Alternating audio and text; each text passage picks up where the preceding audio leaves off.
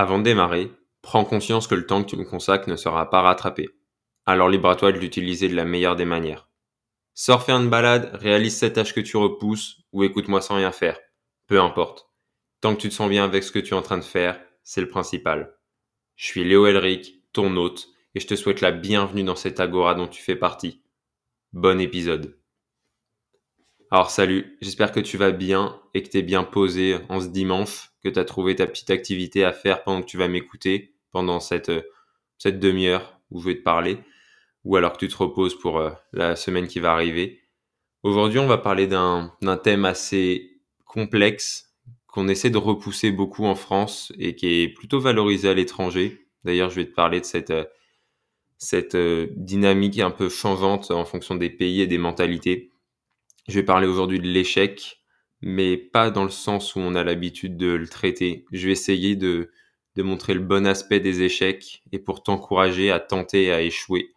Et donc, euh, j'espère que ça va te motiver à juste sortir de ta zone de confort et de faire des trucs que tu as envie de faire depuis longtemps ou pas, des choses assez nouvelles et récentes que tu pourrais juste avoir envie d'expérimenter et tu te dis que peut-être l'idée doit mûrir, mais peut-être c'est juste que tu as peur pour rien, tu as juste peur d'échouer mais euh, je vais présenter aussi quelques-uns de mes échecs, mais qui sont avérés être bénéfiques dans le temps, et te dire que bah, fait c'est plutôt bien d'échouer.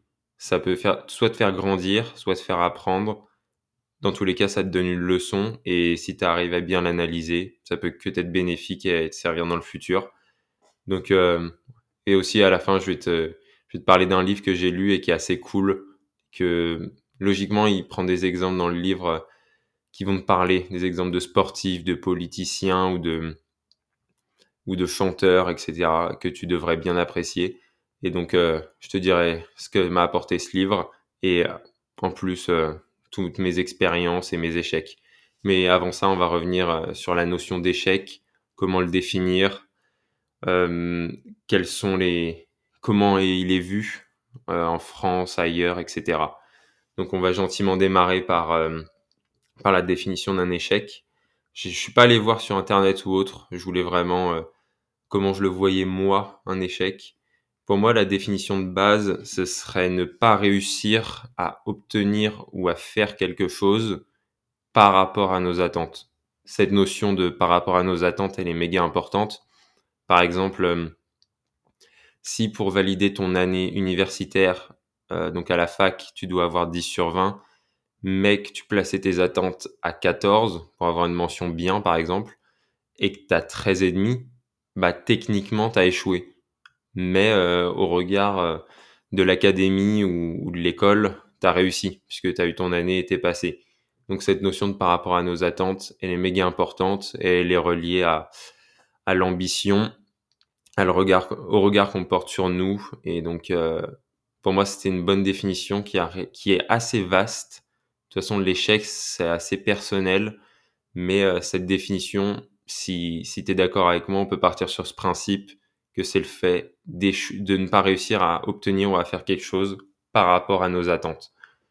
Avec ce point de vue-là et ce point de vue de départ, bah, tu peux réfléchir à tous les moments où tu n'as pas réussi à obtenir ou quelque chose et tu peux te dire que techniquement c'est un échec, et voir si finalement, euh, bah, comment tu as réagi après et qu'est-ce que ça t'a apporté ou, ou perdu? Par exemple, il y a peut-être des échecs qui sont bénéfiques comme euh, tu voulais une voiture de luxe euh, avec l'argent que tu avais gagné, tu pas réussi à l'avoir, et finalement, bah, peut-être que c'était pas plus mal, peut-être c'est pas ce qu'il te fallait finalement.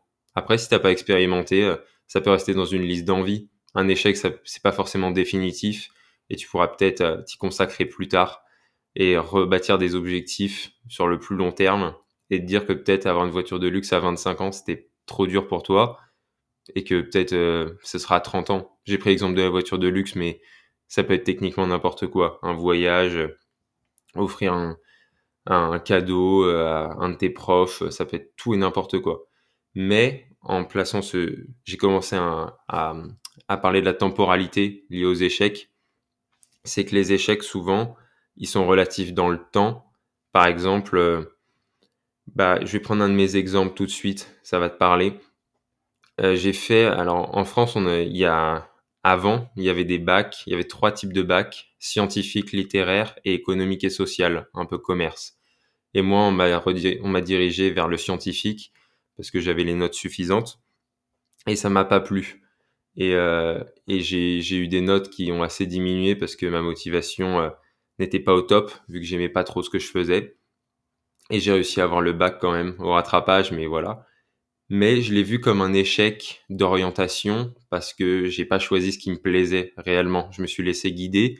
J'ai pas réussi à imposer euh, ma mentalité et ma personnalité pour aller vers euh, la ES, qui m'aurait, ça m'aurait plus plu, c'est sûr. Mais en y réfléchissant plus tard, je me suis dit que le fait d'avoir détesté autant le scientifique, ça m'a permis d'affirmer euh, l'opposé et donc ma réelle personnalité qui est la créativité et la création euh, dans les arts plutôt, pas dans les sciences.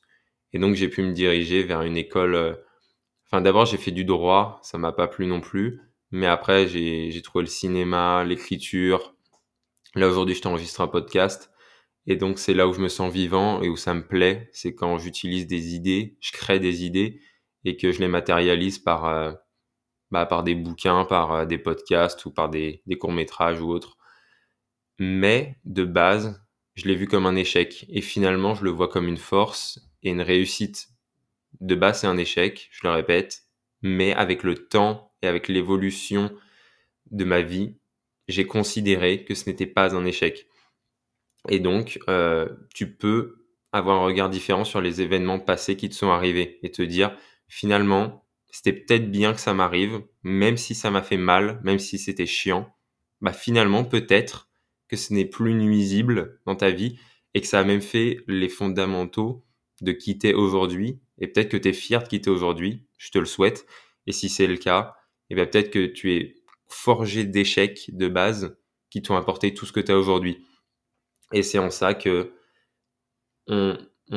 en France, on déteste les échecs. Mais je suis allé en Angleterre, par exemple, et il y a cette légende, qui n'en est pas une, euh, sur le fait que dans un entretien d'embauche euh, en Angleterre, il faut minimum mentionner trois échecs de ta vie.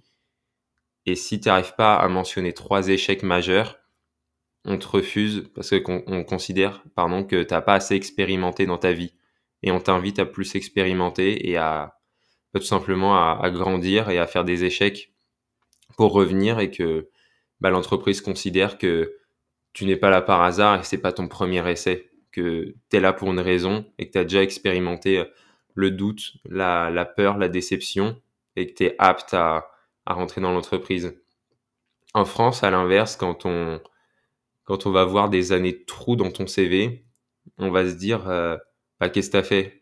Logiquement, tu as le bac, tu rentres en université, tu as ton diplôme, et ça, euh, tu redoubles pas, euh, faut pas redoubler, il faut pas faire d'année sabbatique, il faut pas voyager, il faut tout enchaîner. Et tu arrives sur le marché du travail, tu as 23 ans et tu es le boss, tu as ton master et tout. Et c'est comme ça que tu es vu. Et c'est peut-être pas une mauvaise vision, mais tu as peut-être moins expérimenté que la personne qui a fait une année sabbatique, qui est allé se forger un gros niveau d'anglais, qui a vu d'autres cultures et donc qui va pouvoir euh, apporter d'autres visions à l'entreprise. Et euh, du coup, c'est pour ça, cette notion de relativité des échecs en fonction de la géographie, elle est vachement importante. Euh, si tu m'écoutes, il y a de grandes chances que tu t'habites en France. Et donc, si tu n'as pas beaucoup voyagé, tu n'as peut-être pas eu, euh, peut-être pas connu, pardon, ce rapport à, à l'échec, ce rapport assez ouvert et, et pas de passion, mais d'aimer échouer pour l'expérience. Et finalement, une fois que j'ai compris que l'échec pouvait être adoré et, euh, et recherché afin d'évoluer, bah en fait, ça enlève beaucoup de pression sur le fait de lancer des choses. C'est pas grave d'échouer tant qu'on avance et on grandit. Et donc ça, euh, c'est les voyages qui me l'ont apporté surtout. Surtout l'Angleterre qui est hyper ouvert et beaucoup plus que bah, beaucoup plus qu'en France quoi. Et si tu peux voyager bah et que t'as pas beaucoup de moyens, l'Angleterre, ça peut être un bon choix. Londres, c'est une ville très ouverte et c'est super cool sur l'échec et la confiance en soi en général, qui était le sujet d'un précédent podcast. Bah, choisis, choisis Londres, c'est super. J'ai pas fait les autres villes d'Angleterre encore, mais, mais Londres, euh, incroyable. Mais je digresse. Euh, après un échec, juste après, malgré le fait qu'on peut se dire avec le recul, j'ai déjà eu des échecs qui sont transformés en, en potentielle victoire et en, et en bon élément pour ma vie. Il y a une grosse phase de doute qui arrive après un mauvais choix ou un choix que tu trouves non optimal. Donc par exemple, bah moi c'était le cas du scientifique. Juste après avoir choisi le scientifique et réalisé que j'aimais pas, je m'en suis voulu. J'ai pensé que j'étais plus apte à, à faire des choix corrects vis-à-vis de ce que je pensais et de ma psychologie. Et donc euh, là, ma confiance en moi, elle était plus bonne du tout, alors que j'avais pas nécessairement beaucoup changé, et j'avais juste fait un choix, et que j'aurais pu juste me dire, euh, bah, j'ai eu des échecs avant ce choix-là, et je sais que ça va m'apporter dans tous les cas si j'adopte la bonne perception. Mais après chaque échec, il y a forcément le petit choc, comme après un traumatisme, où il y a une phase de doute. Et c'est normal, il faut pas en être, euh, faut en être conscient, il faut pas culpabiliser de d'avoir une petite phase d'arrêt après un, gros échec ou, ou même un plus petit. En soi, le scientifique, euh, le choix de filière, c'est pas si important. Euh, enfin, quand tu as 17 ans, c'est assez dur d'entendre ça, mais au final, euh, c'est pas si important. Tant que tu prends pas des filières qui te ferment des portes que tu, que tu voudras ouvrir plus tard, c'est pas si grave. Mais cette phase de doute, elle est inhérente à l'échec, sauf si, sauf si même avant d'échouer, tu te le répètes souvent, mais voilà, à 17 ans, j'ai forcément eu la phase de doute et c'était pas grave et ça m'a juste permis après de me sentir mieux parce que souvent quand on est dans une phase de moins bien en général, par exemple de perdre son instinct, de d'avoir un, élément qui, qui se chamboule dans nos vies, on oublie qu'il y a eu des bonnes phases avant et on se dit juste euh, je suis dans une mauvaise phase, ça va durer.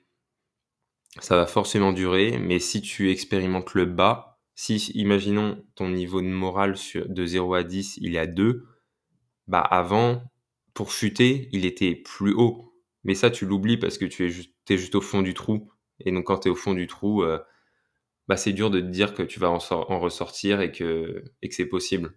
En tout cas, la première fois, moi, ça m'est arrivé. Je t'en parlerai peut-être un jour. C'est assez très personnel, mais j'ai perdu un prof, très proche de la famille. Euh, je crois qu'on appelle ça famille nucléaire. En gros, euh, tes parents, euh, frères, sœurs et tout. Et donc, moi, j'ai perdu un de ces membres de ma famille nucléaire.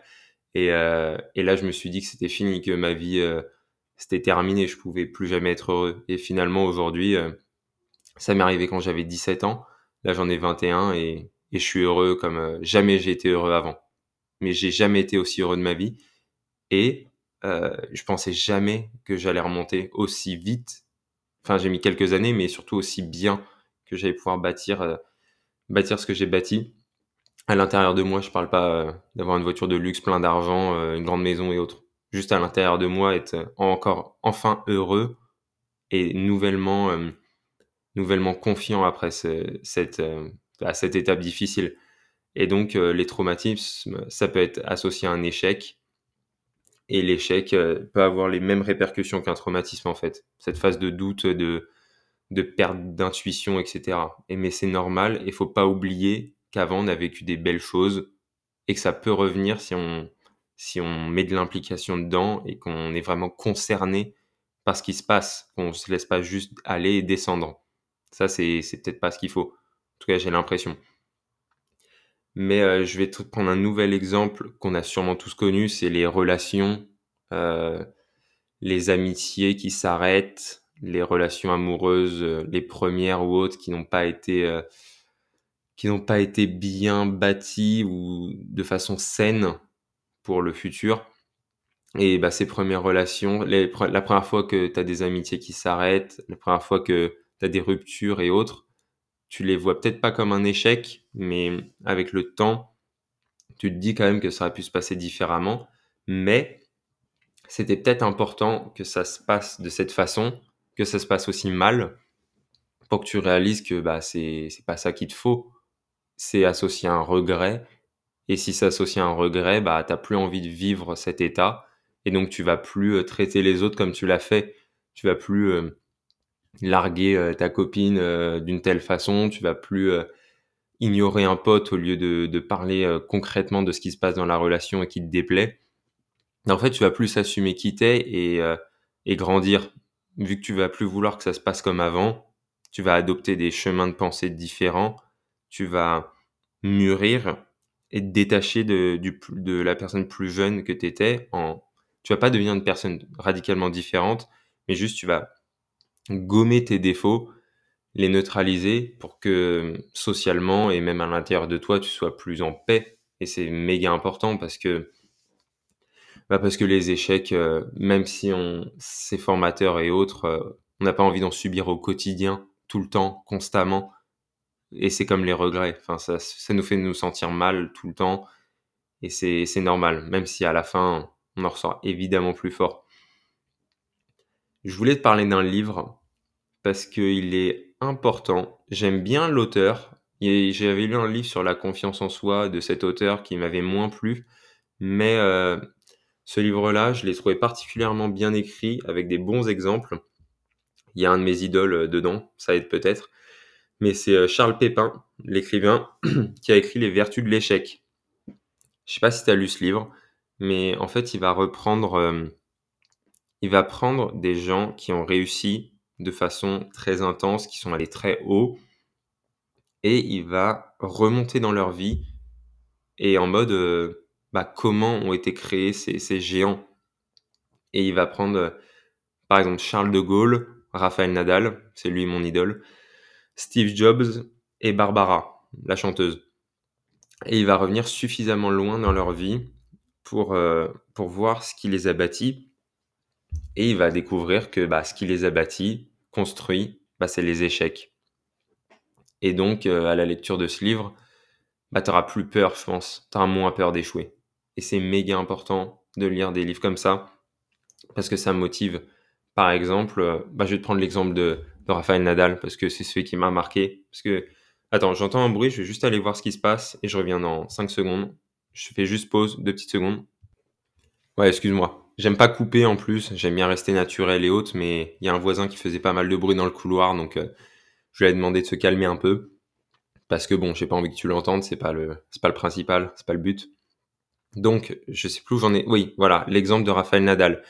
Donc voilà, je vais prendre celui-là parce que c'est mon idole. Donc tu me permets. Sinon, si, si, tu veux les autres, tu vas lire le livre. Mais l'exemple de Raphaël Nadal, euh, il va prendre, il va le décrire comme un enfant qui avait pas énormément de talent au tennis. Enfin, il avait du talent, mais il avait besoin de travailler. Surtout, il n'était pas aussi talentueux que son adversaire contre qui il a perdu et cette défaite l'a marqué, c'est contre Richard Gasquet, qui est français, et qui était extrêmement talentueux. Il avait très peu besoin de travailler et il écrasait tout le monde. Et ils se sont retrouvés, alors ça fait longtemps que j'ai lu, que j'ai pas lu le livre, donc euh, de mémoire, ils avaient 13-14 ans, et ils ont fait un match l'un contre l'autre, et euh, Gasquet a, détruit Nadal. Vraiment, il a, il a dû le battre 6-2, euh, 6-1, je, je sais plus exactement, mais pour ceux qui connaissent le tennis, voilà, c'est, il a défoncé tout simplement. Et Nadal, il va pas se remettre euh, pendant quelques temps. Il va, il va, il a détesté perdre de cette façon. Et son oncle, qui a été son coach pendant longtemps, va lui enseigner euh, toutes les valeurs du travail et du dépassement de soi. Et il va tellement travailler pour ne plus jamais subir cet échec, bah, qu'en fait, il a plus jamais reperdu contre Richard Gasquet. Plus jamais. Et euh, bah, les deux, je crois, ils ont fini leur, euh, enfin, ils ont pas fini leur carrière, mais ils sont à un stade avancé où on peut commencer à, comparer sans trop, sans trop se, se, tromper. Et Rafael Nadal a évidemment une carrière infiniment plus prestigieuse et plus, plus grande tout simplement que Richard Gasquet. Et bah, on se dit que c'est peut-être partie de cet échec. Peut-être que si Rafael Nadal avait gagné le match contre Richard Gasquet, l'inverse se serait produit. Richard Gasquet aurait, n'aurait plus fait que reposer sur son talent et qu'il aurait commencé à travailler à fond pour surpasser un jour Nadal et juste ne plus jamais perdre. Et donc, c'est basé sur un échec. Peut-être que toute la, carrière de Rafael Nadal est basée sur un échec cuisant quand il avait 13-14 ans, au moment où on se construit, et c'est le plus dur d'admettre que bah on est dépassé et on, s'est fait défoncer par quelqu'un de meilleur que nous. Parce que fondamentalement, Richard Gasquet était meilleur que Rafael Nadal. Ça paraît fou de dire ça, mais C'était la vérité. Et donc l'échec, il a permis cet ajustement technique, évidemment, parce que du coup, ils ont plus travaillé sur ses points faibles et autres, mais aussi mental. Parce que pendant un échec, tu te remets beaucoup, moins beaucoup plus en question qu'après une victoire. Ce qui n'est pas forcément idéal. Alors évidemment, si tu as perdu, c'est bien de savoir pourquoi et il faut modifier, mais c'est peut-être intéressant de savoir pourquoi tu as gagné. Analyser ta victoire, c'est aussi important qu'analyser ta défaite pour pouvoir perpétuer la chose. mais euh, vu que l'échec il y a une souffrance, bah en fait ça peut devenir moteur d'échouer. Par exemple, je prends un deuxième exemple qui est vachement marquant parce que tout le monde a, connaît, je pense, de près ou de loin Harry Potter quand même. C'est une histoire archétypale qui a marché dans le monde entier et qui va marcher encore pendant des générations parce que, bah, par exemple, moi j'ai 21 ans et c'est l'une des premières histoires que je montrerai euh, à mes enfants quand ils auront euh, une dizaine d'années. Bah voilà, je sais qu'Harry Potter, ça sera parmi les standards. Et donc, il prend l'exemple de J.K. Rowling. Euh, c'est une anecdote assez connue. C'est le fait que quand elle a commencé à écrire Harry Potter, à penser l'idée, elle était en dépression. Elle était totalement, elle avait un enfant sur les bras. Elle était, euh, était seule à l'élever. Elle allait au bar avec sa bière pour écrire l'histoire. Elle était au fond. Et en fait, c'est euh, c'est cette souffrance, cette suite d'échecs qui va apporter la motivation de bah, de créer ce qui va être une des histoires les plus connues euh, de ce siècle, tout simplement, même si, euh, non, le livre, est sorti au siècle le dernier, mais Harry Potter, euh, dans, la fantasy, ça restera à jamais comme une des histoires qui a marqué, qui marqué l'histoire, tout simplement. Mais ça part d'un échec. Et donc, je t'ai cité deux exemples de personnes connues, une ou deux de, de mes exemples mais, euh, mais c'est juste que pour que tu dédramatises l'échec, ta relation à l'échec, ça dépend l'âge que tu as et du chemin que tu as parcouru.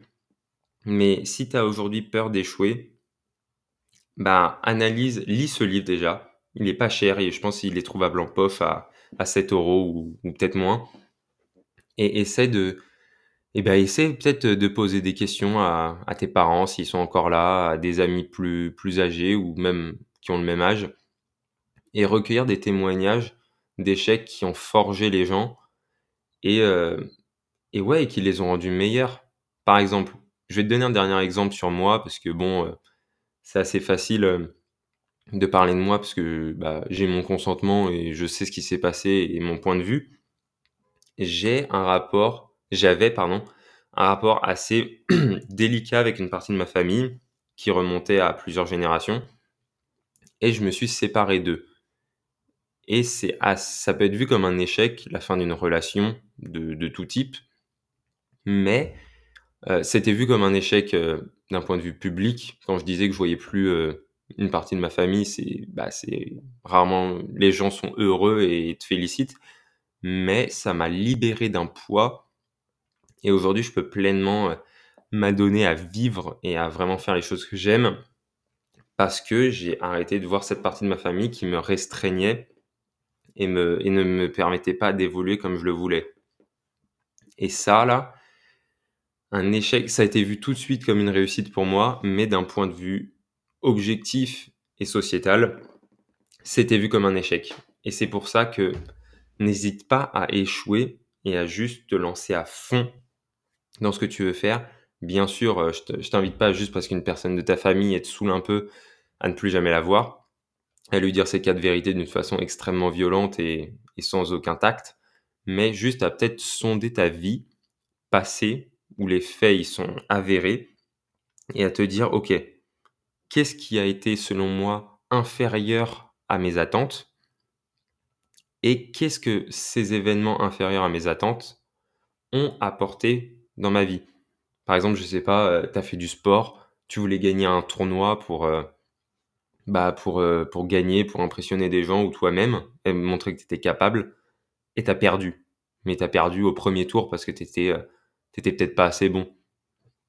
Et est-ce que après cette défaite, tu t'es défoncé au travail et tu as fini par évoluer et après tu bah, en as gagné des tournois et tu as montré que tu étais capable? Et bah cet échec peut-être qu'il était bah, peut-être qu'il était bénéfique.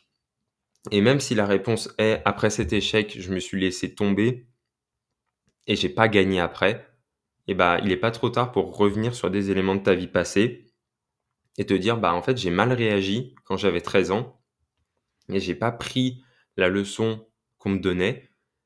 Et bah même si aujourd'hui tu en as 35 et que c'était il y a bah du coup il y a, il y a, il y a 22 ans, et bah tu, tu peux quand même réagir a posteriori et te dire bah bah pas forcément euh, juste à, revenir comme si tu avais 13 ans et juste faire exactement la même action, mais te dire la prochaine fois qu'il y a un échec qui m'arrive dans la gueule, l'analyser et dire comment je peux faire pour en tirer le maximum et même ne, ne pas juste être plus heureux après, mais juste te dire comment je fais pour que je, je n'ai pas cette phase d'inaction et de doute qui me plonge dans, dans, des, dans des choses parfois démesurées.